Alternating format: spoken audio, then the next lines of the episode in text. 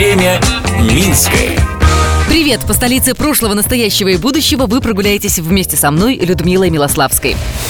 Сходить в кино сейчас – обычное дело. В будни, на выходных, компании или в одиночку. Сегодня расскажу, когда и где в Минске появился первый кинотеатр.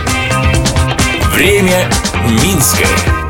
Смотреть фильмы на большом экране в Беларуси начали в конце 19 века. В Минске же первый кинотеатр появился в 1900 году. Его открыл предприниматель по имени Рихард Штремер на Захаревской улице.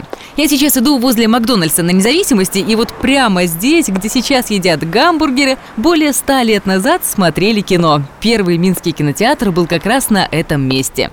В самом начале на экране показывали черно-белые слайды. Позже картинки начали двигаться, но все еще без звука. Для того, чтобы показать фильмы, использовали динамо-машины на обыкновенном мазуте. Представляю, какой запах там был. Плюс в кинотеатре не запрещалось курить. Что неудивительно, через 9 лет после открытия там случился пожар, в котором пострадали 10 человек. После этого возле всех кинотеатров в Минске начали дежурить пожарные.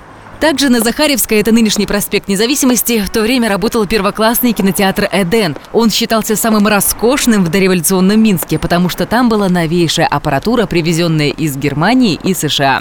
Затем, как течет время Минское, слежу я, Людмила Милославская. Благодарим за информационную поддержку программу «Минск Минчане». Смотрите в субботу в 11.00 на телеканале СТВ. Время Минское.